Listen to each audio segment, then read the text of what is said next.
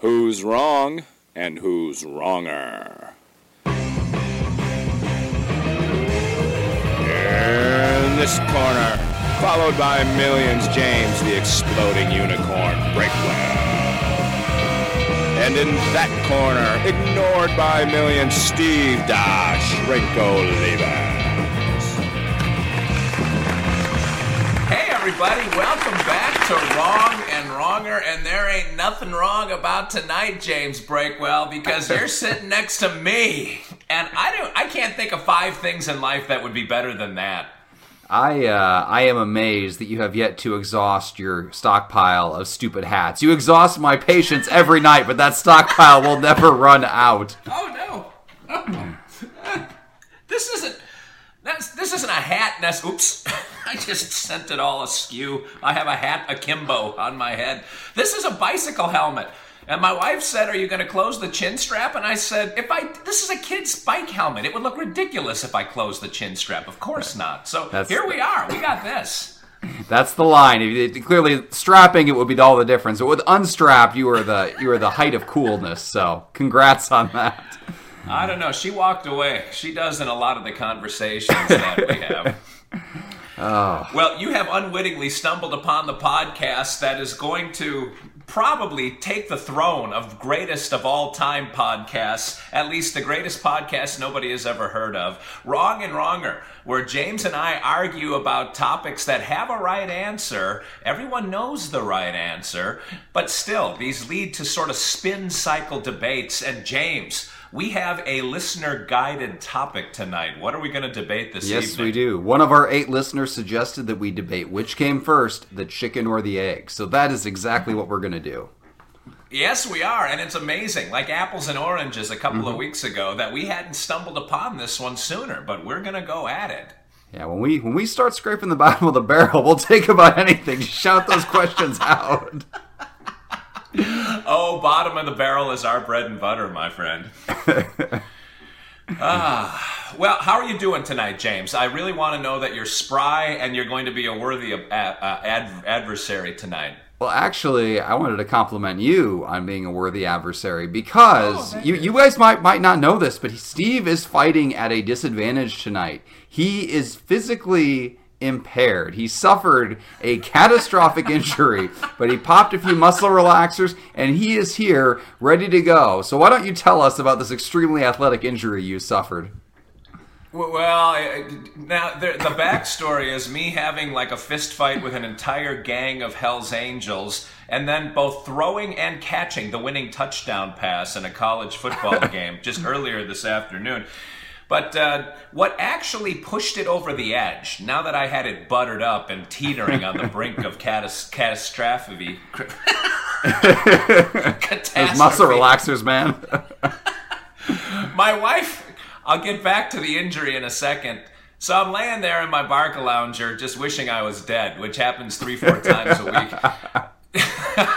And she gave me a pill the size of a bb and she said take this i'm going to be back in 45 minutes and you're going to be asleep when i get back and i'm like get out of here and when she got back i was playing canasta with an orange platypus named ned and she gave me another pill because I hadn't passed out, and that's when I told her we're recording tonight at eight. And she sort of she saw the error of her ways, but then a different look washed over her face as she realized this may finally end the podcast once and for all. this Who is it. This is we what cross Steve the is gonna say. line. Oh, after everything But else we've done.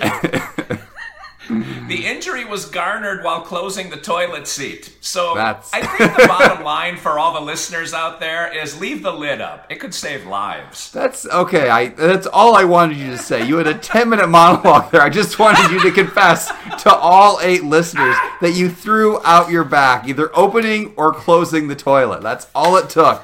And he is disabled. He is out of it. Oh, that's so not true.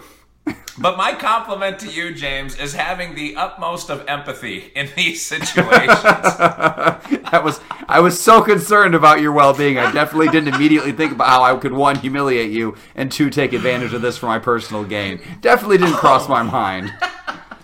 we were having a conversation before we started the podcast, And James said, What the heck did you do to your back? And I got four words into it, and he said, Stop, we have to save this for on the show. Well, he got to toilet lid, and I decided to cut it off. I was like, no, this needs to be recorded for posterity in case he later tries to change his story. There's already, just from the version 10 minutes ago, there's been some Hells Angels and some footballs at it, so who knows what it'll be by tomorrow. But now you all know, listeners, it was the toilet.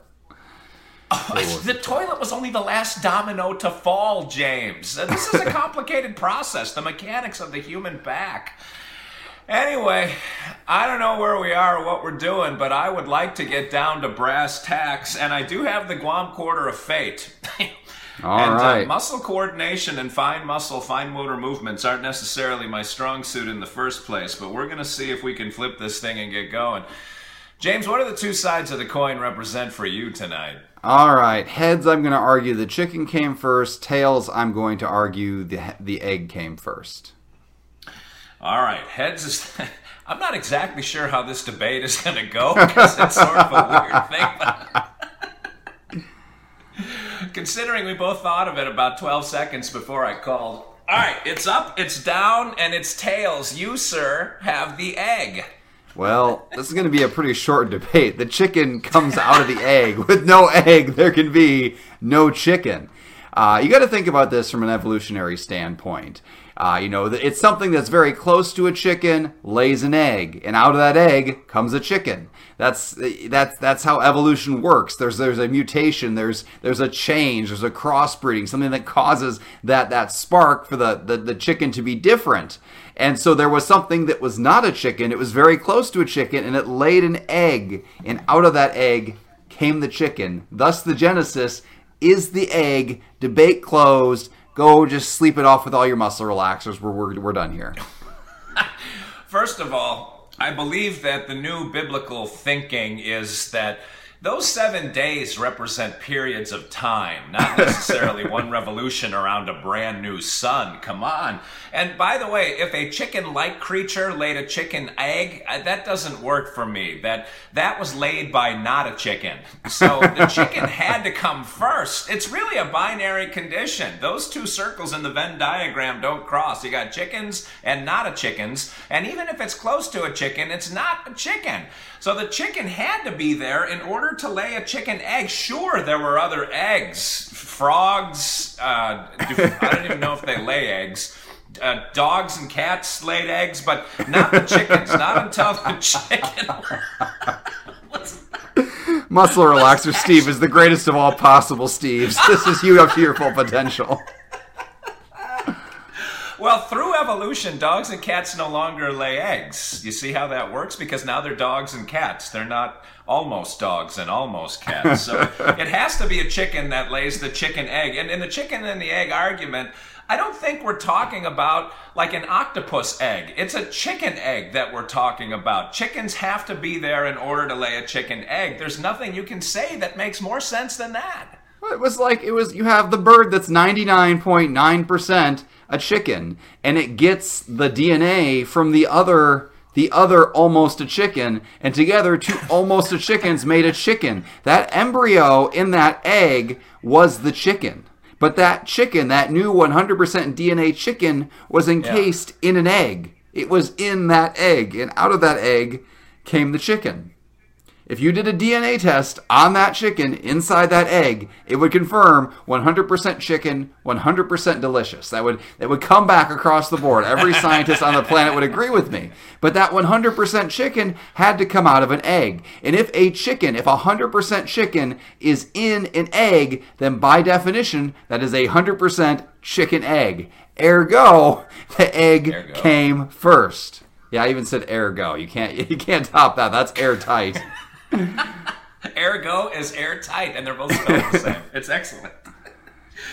James, I'm sorry. 99.9% chicken is still not chicken. And the embryo is still not a chicken until What? it's born a chicken. It has to grow up like a thing inside of an egg. You're not eating a chicken if you get a fertilized egg, you happen to crack it open and slid through the cracks at the farm and now it's in your frying pan.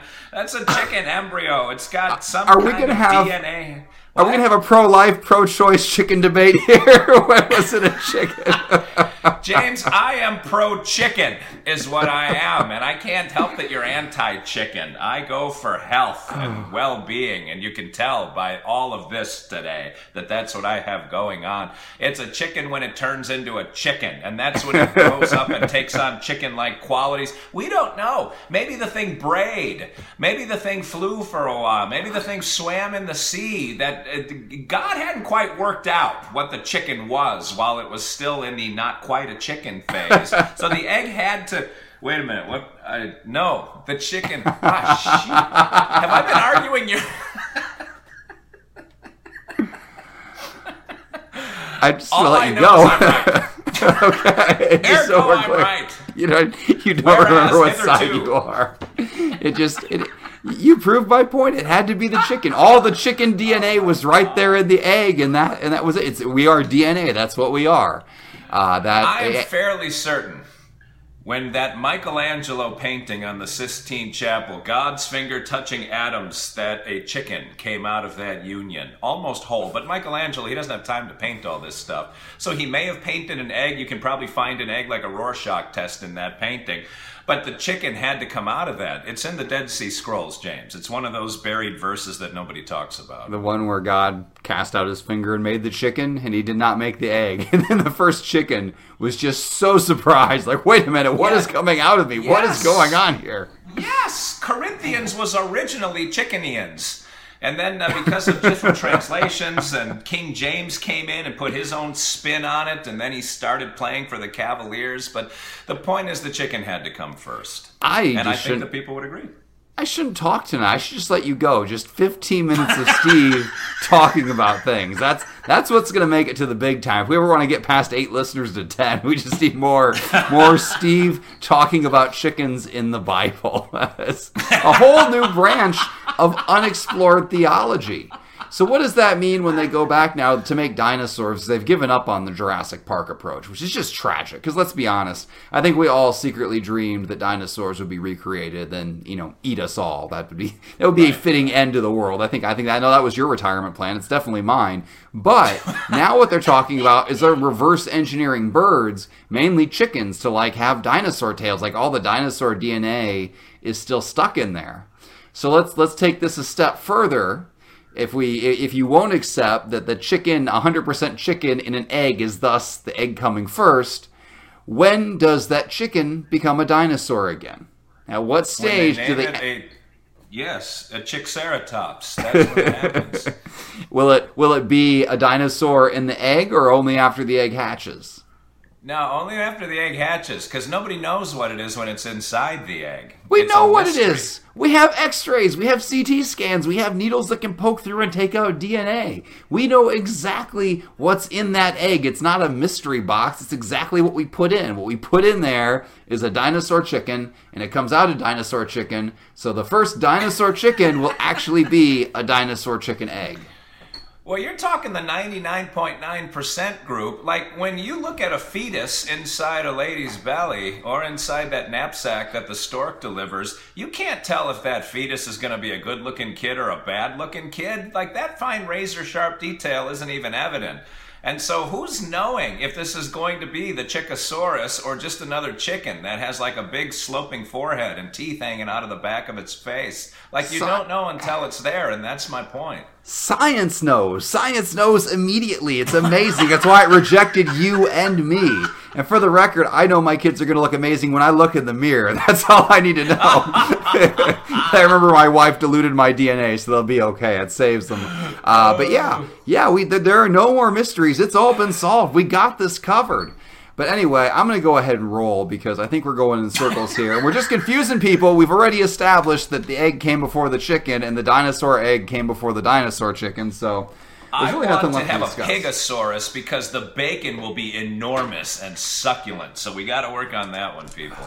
Different different branch of the animal kingdom. We got to focus here, Steve. All right, let's roll the dice here. So, if you agree with me that the egg came first, vote for 76. If you agree, 76, the yes. number of trombones in the big parade. Okay. interesting. Not not quite, but we're gonna say that's interesting. And then for Steve, uh, if you want to vote for him and his whatever he was talking about, 46. And then, if you'd like to throw away your vote, vote for 80. 80 even. 88 0. All right. Well, I think we've solved this one, James. And uh, I- the people want to. Uh, go ahead. No, no, I was just going to agree. We did decisively solve it. You were wrong, and I was right, and I'm glad we're in agreement for once. I'm uh, a little worried about the the. Uh, it does take a big man to admit when he's right, but the fact that you've also consented to my victory is a little off-putting, to say the least. But uh, vote for James with 76. The spirit of 76, of course, started with the cent or not. It wasn't the bicentennial back when it first happened. The point is, vote for Steve The zero tennial. with 46 and throw away your vote with 80 or 76. All right. So uh, thank you for tuning in. And I'm sure this has been enlightening to the more scientific end of our community of listeners.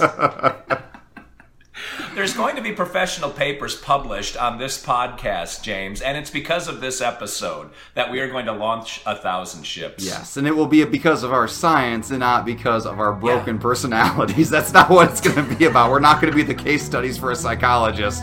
It will be because of our science. Someone's getting tenure because of us, and we want to cut. All right, until next week, this is Steve, Dr. Steve Olivas for James the Exploding Unicorn Breakwell saying thanks for watching, thanks for listening, and we're sorry. Two wrongs, however, can make a right.